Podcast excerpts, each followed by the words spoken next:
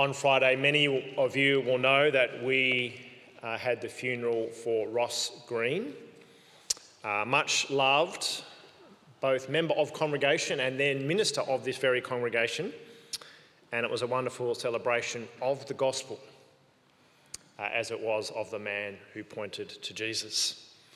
And after the service, which I had uh, dressed up for wearing my clerical collar, much to the shock of many people, including the bishop, who was somewhat put out in a good way, uh, I decided to get some dinner and catch up with my family. So I thought, I'm going to walk down Lygon Street with my collar on and see what happens. Uh, and I got to Faraday Street after a few strange stares, and there was a woman next to me uh, on the phone who had obviously imbibed a couple of Chardonnays just enough to show signs of a subtle mood change, if you catch my drift. And she was speaking loudly on her phone uh, trying to give someone directions on where she was standing in order to get picked up. And it became clear throughout the conversation, which I could hear one side of, that she was getting increasingly angry. And then she hung up and said in a very, very loud voice, Oh, bother! Except it wasn't the word bother. It was a word which, of course, is not appropriate to repeat in church. She then looked to her left to see me standing there with a just a subtle smile on my face. And she panicked. Her eyes went wide and she mumbled a half hearted, half drunken apology and ran up the road. Now, that, that kind of summarises, I think, uh, our culture's understanding to some extent of Christianity. There's a big disconnect uh, between what people think Christianity is about and what it's actually about. Uh, Christendom is dead. Australia is not really a Christian country, but rather a country with a Christian heritage that's that's just embarrassed enough when it swears in front of a priest, but that's about it. That's about as most or close to a religious experience that most people have on the streets of Carlton.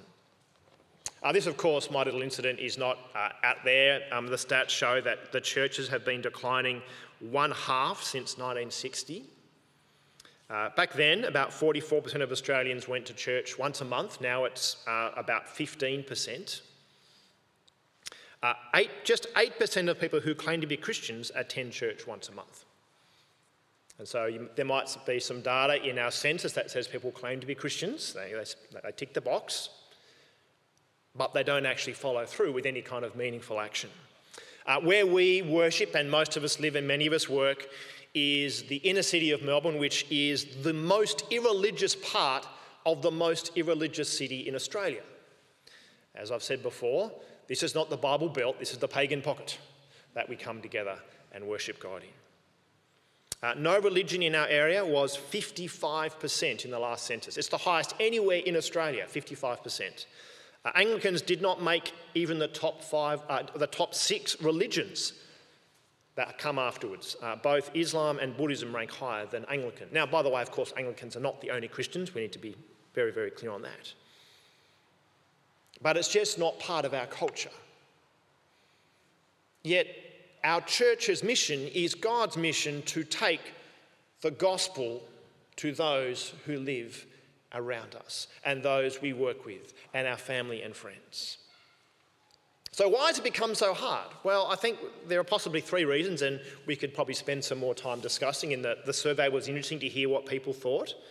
Uh, I think there is a, a rising immigration from non Christian countries, which means uh, they bring, uh, and that's, that, we're all positive about people coming to our country, but it means they've brought a non Christian worldview perhaps. They might be uh, Buddhist or Hindu or, or, or Muslim. Uh, there's a rising in cultural secularism, uh, and there's a growing distrust, perhaps understandably, of institutions like churches, and often for very good reasons. And that means that you may well find it hard in your workplace or where you study, not just to say, look, I'm a Christian, but what, what, do you do with that? How do you then share the gospel? It's hard enough just to be a Christian, let alone to find a really positive and engaging and a helpful way to engage with people. But we are called not just to be a community of love, we are called as a church to be a community that proclaims the gospel of God's love. In other words, we can't selfishly keep the love just for ourselves. We need to declare God's love to those around us. So, how do we as a church then proclaim the gospel, the good news of God's love to a city that is fragmented and even at times hostile to the church?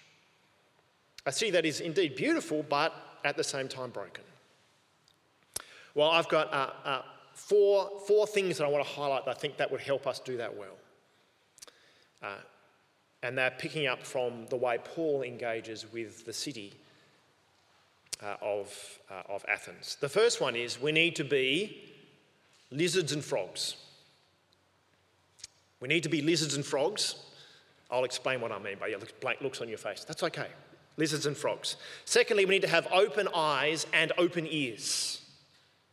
So, lizards and frogs, open eyes, open ears. Thirdly, we need to engage our heart as well as our brain. And fourthly, we need to speak carefully and with clarity with clarity. So they're the four things. Firstly, we need to be lizards and frogs. Uh, Li Yi was a speaker at a, a, conference in Lausanne, which is an evangelism conference, uh, and he said that most of our churches are frog churches. Did you know that? Now, what, what he meant by that was uh, what frogs do is uh, I've been informed by biologists, uh, they sit and they wait for the food to come to them. That's why they have those really awkward long tongues, right? The fly comes along, bloop. That's, that's a frog church. Come, come to us, come and fit in, come and see how we work.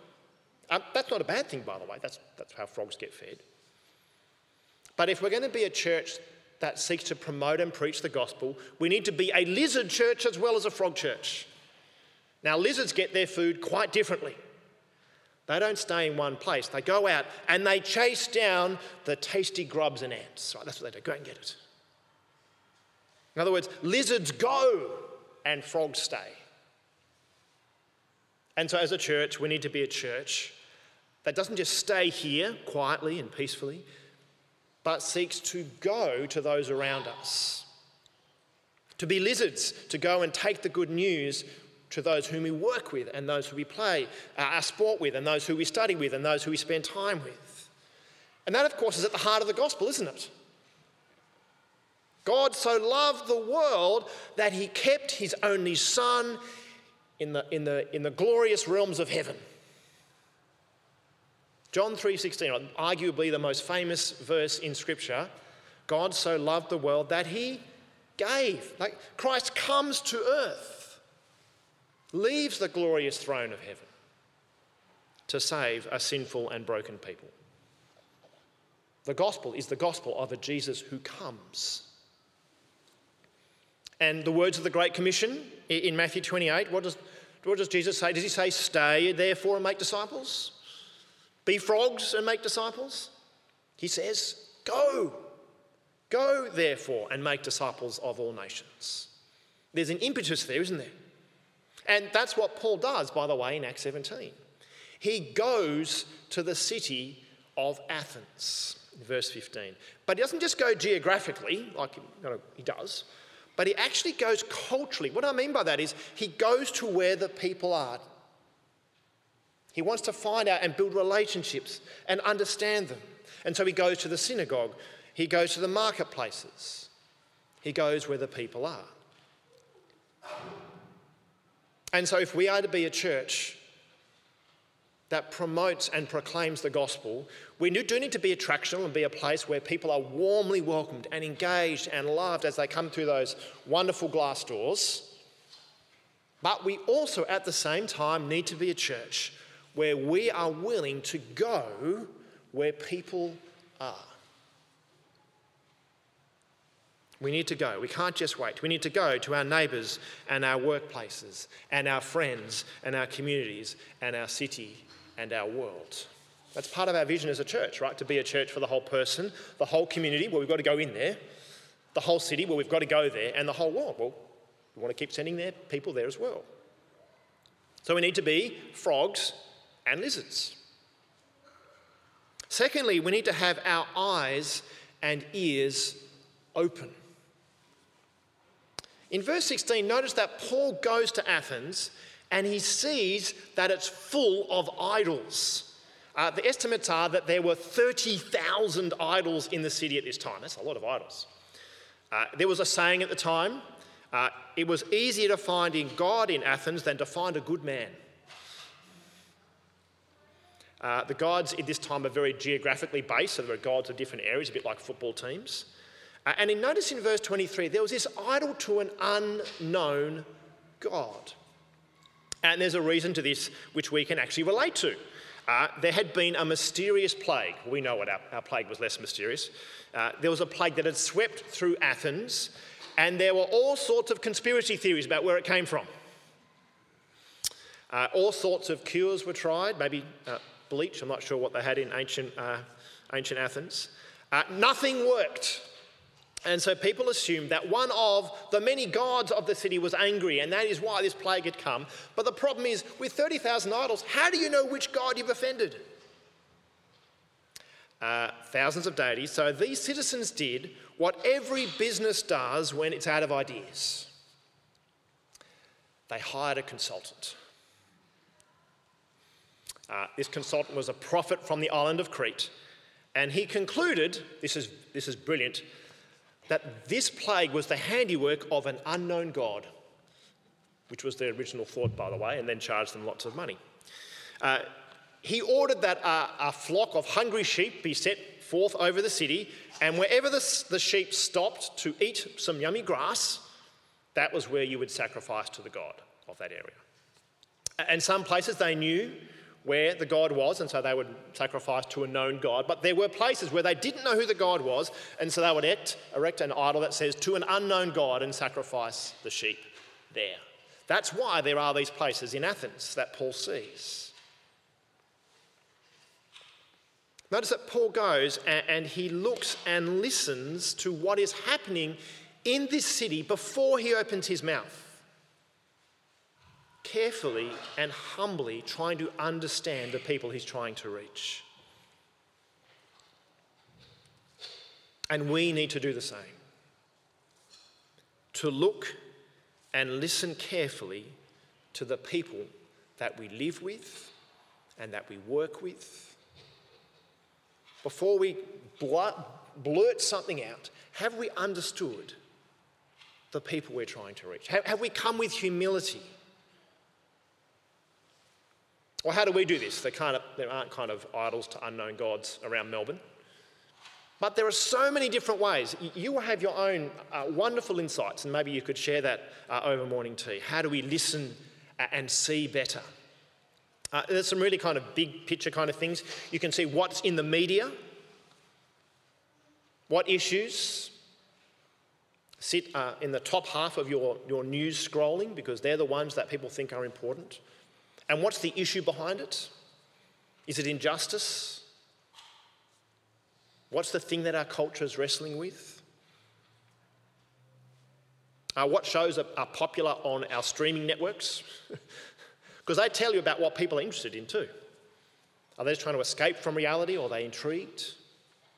Uh, a really amazing thing is just listen to as many different people that you can talk with if you're into talking with people uh, or social media. Social media is amazing. It's, uh, it's the new confessional where people will share amazing things online that they will never tell their best friend, but are happy to tell a million people they had never met, be it angry or sad or, or heartfelt.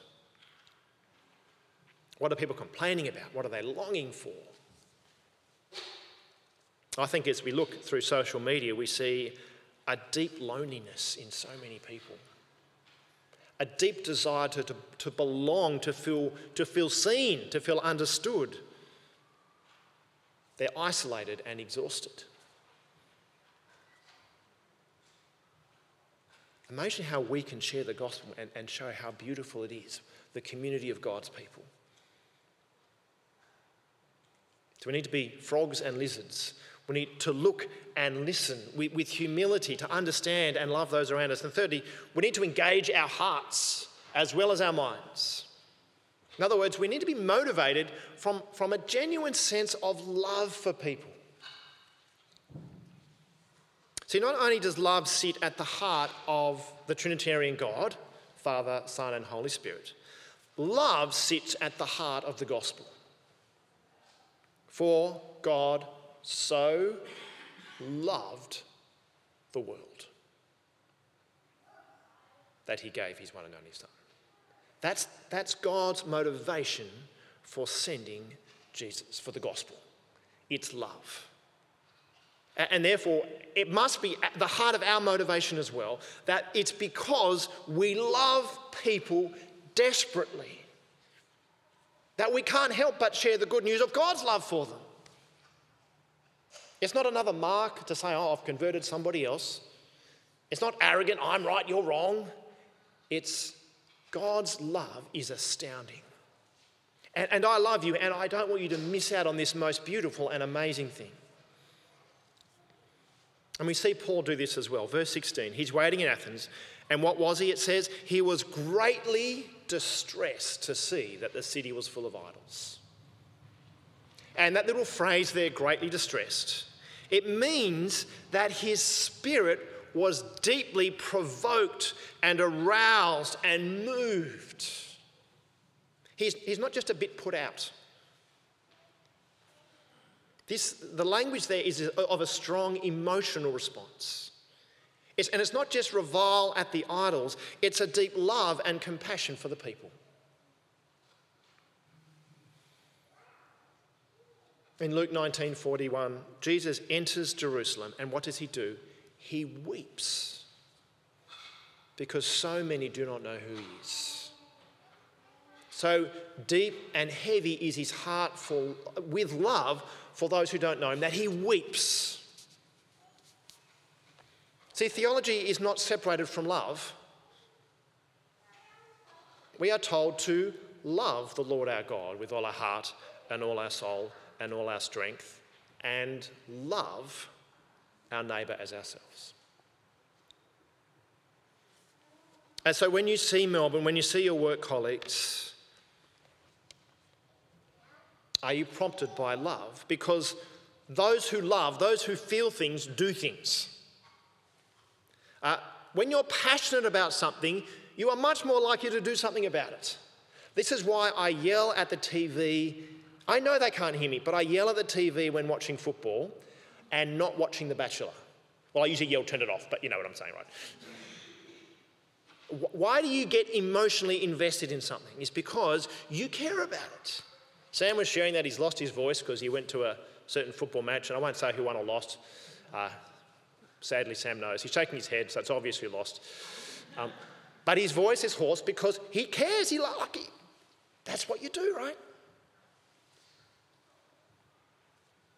See, the promotion of the gospel is the result of a deep passion and love for the Lord Jesus and for those who do not know him yet. So the question we must ask ourselves is are we passionate? Do we genuinely love people? Or are we just indifferent? The world can just get on and do whatever it wants. We've got our safe little church.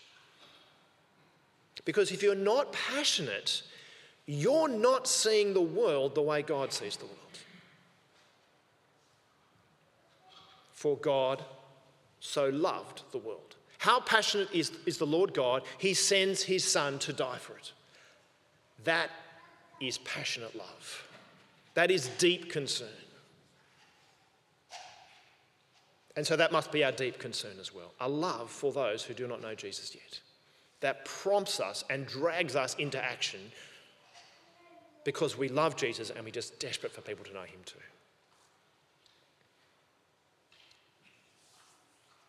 So we're lizards and frogs. Second one, anyone remember? Yep, uh, vague mumbling's correct, yes. Thirdly, heart, right, love. Uh, fourthly, speak with clarity and compassion.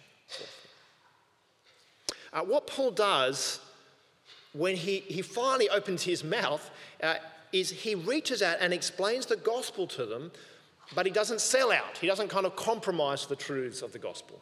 He says it in a way they understand, even if they disagree. The fancy word for that is contextualization. That's making the truths of the gospel easy to understand as opposed to syncretism, which is where you make the truths of the gospel easier to believe by taking out the awkward bits. He's not making it easy to believe, he's making it easy to understand. It's a clarity. And we too need to do the same thing. We need to think carefully about the words and the language that we use, not to compromise the truth, no, but to use words and understanding and ideas that people understand. If you were to say, if I was to say to that woman who swore at me, Are you saved, sister, by the blood of the Lamb? Well, she'd probably a little bit freaked out. Uh, you and I might know what, what we mean, but those words would be so foreign to her, she wouldn't have a clue what I'm talking about. Am I talking about a new restaurant? What, what are you talking about here? And Paul does this. He debates with the Epicureans and the Stoics uh, about Jesus uh, uh, at the Areopagus. The Epicureans are kind of like the FOMO people. They've got fear of, fear of missing out. Their goals in life are pleasure and living the best life. And the Stoics are kind of like the ancient Jordan Petersons, uh, Stoics, you know, virtue, get the rules right. Uh, and they call him a babbler, and so they take him to the Areopagus because the Areopagus was the place where you could introduce a new idea into society. It was like the cultural gate. If you have a new idea, it's got to go through the Areopagus.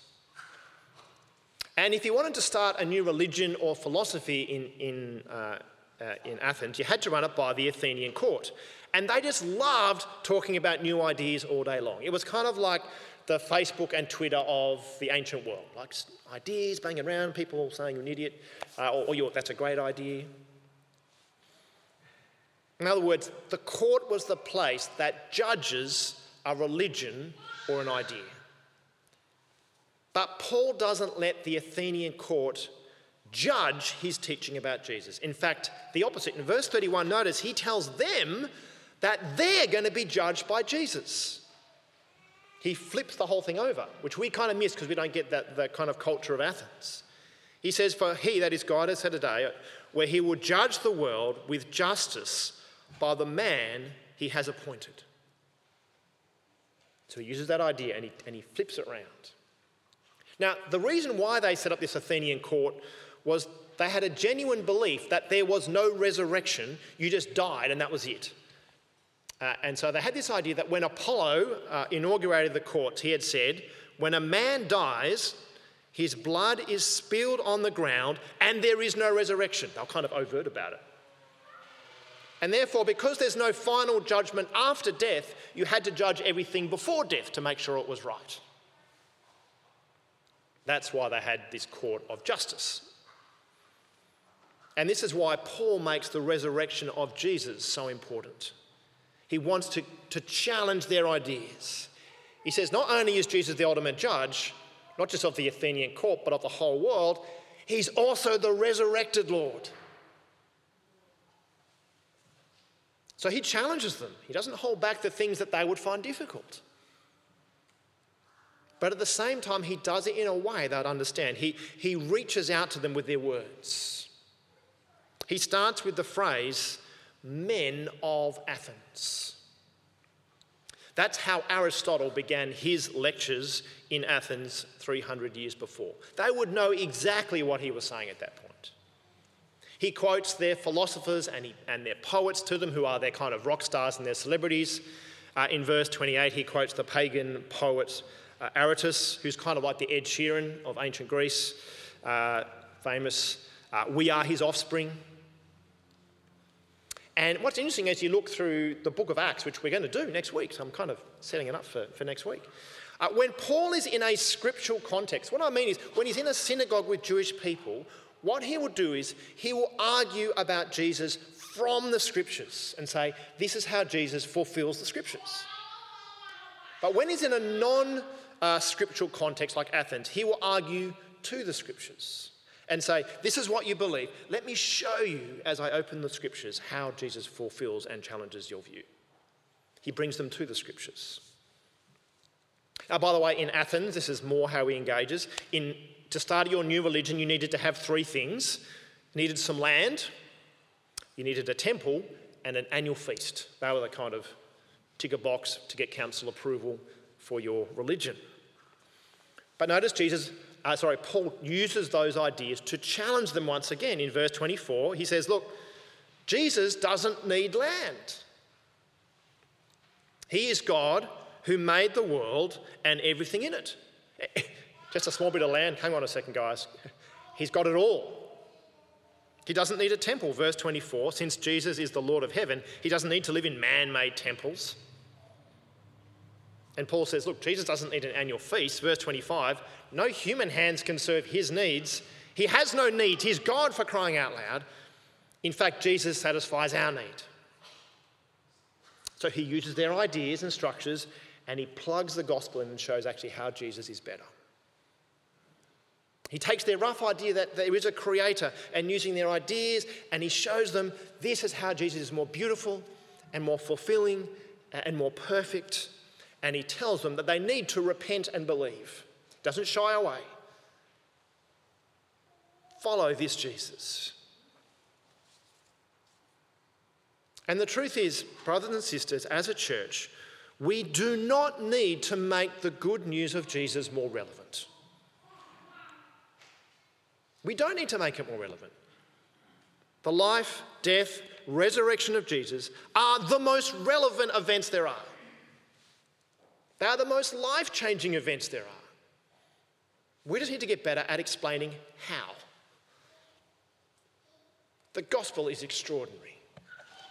God so loved the world that he sent his only Son. That is a profound start. That whoever believes in him will not perish but have eternal life. Astonishing. And he does that through his Son dying for us and being raised to life to defeat death. Is there any better news? Extraordinary news. So, how do we get better at doing it? How do we get better at explaining how good and beautiful this news is? Let me give uh, five quick ideas because I know you've got great ideas and I'm really keen to hear from you and to, you guys should chat and talk in your small groups about how you can do it. Uh, firstly, are we praying about it? Do you have a list of people that you love and you're just desperate for them to know Jesus' love? When people become Christians, I often ask them, do you have a member of your family or a close friend who's a Christian? And more often than not, the answer is, oh, yeah, my, my grandma, she used to go to church regularly. And, and I think it was the faithful prayers of that grandma for her grandson for 20 or 30 years that prompted this change of heart. Who are you praying for? I think, secondly, we need to be better at sharing our stories. And I think a really easy way to do this is just to share your story. Rather than have some necessary elaborate uh, kind of gospel presentation. They're good, by the way, they're really good. But an easy one to do is what's your story? How did you become a Christian? How did it change your life? Why, why are you still a Christian? That's an interesting question, right? Um, people are after those authentic understanding of Christianity. It's not just true, it works, it's authentic. Um, it's actually one of the, the, the research shows it's one of the greatest attraction for non Christians is by observing Christians who live out and share a genuine faith. Share the things that you struggle with. Share the beauty of, of going to a funeral for a Christian brother where there is deep sadness but also deep hope. That is a foreign idea for so many people. 61% of non Christians said they were attracted by Christians living out their life and sharing it authentically. What's your story? Thirdly, um, there were opportunities within our church and other organisations to just have a, the gospel explained really clearly in a structured way. We do Christianity Explored regularly at St Jude's. In fact, we're running it right now, every Tuesday night. Uh, every time I've done the course, people have become Christians. Every time. And at the moment, we're, we're doing it, and, and there's someone who is not a Christian but cannot stop reading the Bible. It's funny, I like we're trying to get the person to talk, and oh, I've got to, I need to read some more. I need to find out who this Jesus is. I think last year we had eight people become Christians through that. We run that regularly because we want to give a place for you to invite, and you can come along. And um, if you feel anxious, that's okay. It's a pretty chill course. We eat nice, lots of sugar-based food. Uh, it's open. It's people can ask any questions. It's non-threatening, but it shows the love of Jesus as we open the Word. Take, take those opportunities. Invite family and friends. Um, I think we need to get better at helping each other work out how to do all of this well in the different contexts we're in, in our workplaces in our places of study? How do we promote the gospel in our, in our lives? With a, whether you're a boss or whether you're, you're not a boss, how do you live out in a way that points to Jesus and that prompts people to ask questions? Because I think uh, in generations past, being a Christian in your workplace was less awkward or confronting. And once again, our survey data show that that was one of the key places people want equipping in. So we, we need to kind of get together and talk about that. Not to be afraid to share the gospel because we love people, but do it in a way that uses words and concepts and ideas. And that's, that's got to be an ongoing conversation as a church. I think, fifthly, we need to keep being a church that promotes the gospel by raising up gospel leaders. Uh, this church, for example, has, I think, almost 20 global mission partners. People have been sent, like the lizards that they are. Please don't tell them that, that's a good thing, by the way. That sounds like a horrible thing. Uh, to take the gospel to different parts of Australia and the world. 20 mission groups. There is a crying need for more gospel workers in our city. Leaders who will have churches which are, are, are not just communities of love, but communities that preach the love of Christ. And there are so many churches that are desperate, full of lovely, delightful Christian people, but in desperate need of a shepherd to guide them and to lead that charge of promoting the gospel. Uh, and Melbourne has uh, a history of importing church leaders. I don't know if you know that. It's not just a St Jude's thing, it's a Melbourne thing. Uh, and so my idea is that we need to have our church leaders be like our trams. We've seen our trams that go past and they have a big sign on it that says, Made in Melbourne for Melbourne. I'd love to get to get stickers to put on our trainees and our students. You know, it'd be a bit awkward, right? But That's my kind of vision, right? Made in Melbourne, people who are from this beautiful city, this, this lovely city, this amazing city, raised up to serve this city and beyond. Because there are, think, 36 parishes at the moment, just the Anglicans, who need a minister, who need someone to, to serve the people there and to take the gospel. There's a million people moving into the west of Melbourne. Where's the church? How's the gospel going to reach there unless people live there and have a church to kind of do? There's so much opportunity for us as a church.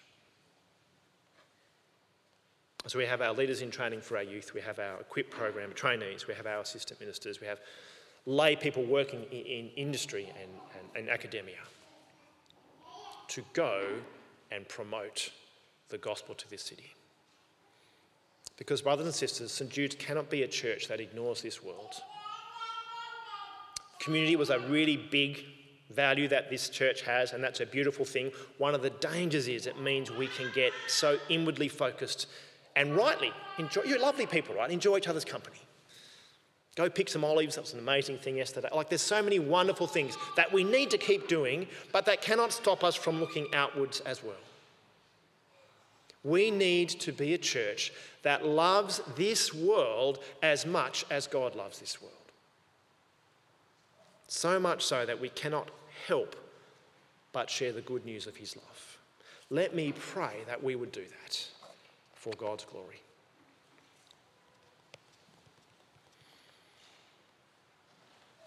Heavenly Father, we thank you so much for that powerful message in John 3:16. That you love this world so much that you gave your one and only son Father, may we be a church that is not just a place where people can come and see your love, but may we go to our workplaces and beyond, in our study and beyond, to share and show the love of Christ. May we have open eyes and ears to humbly hear where people are at. Will you engage our hearts that we may love them as you love them, and may we speak with gospel clarity, proclaiming that great news that Jesus has come, died, and been raised again for our salvation and for your glory. And may that just infuse every part of our church for your glory, we pray. Amen.